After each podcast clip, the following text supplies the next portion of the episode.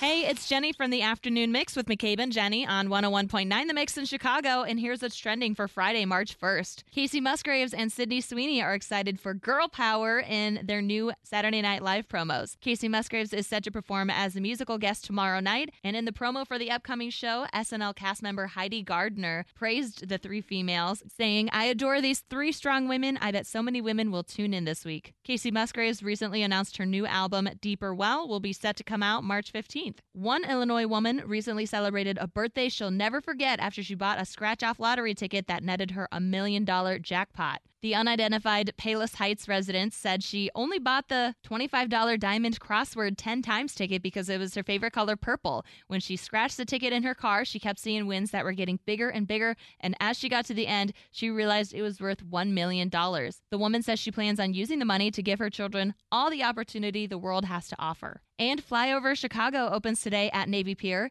It's located across from the Children's Museum, and you can experience Chicago by connecting with the sights, sounds, and the spirit of the city from an entirely new perspective with this flight simulation. I'm Jenny from one oh one point nine The Mix in Chicago, and that's what's trending.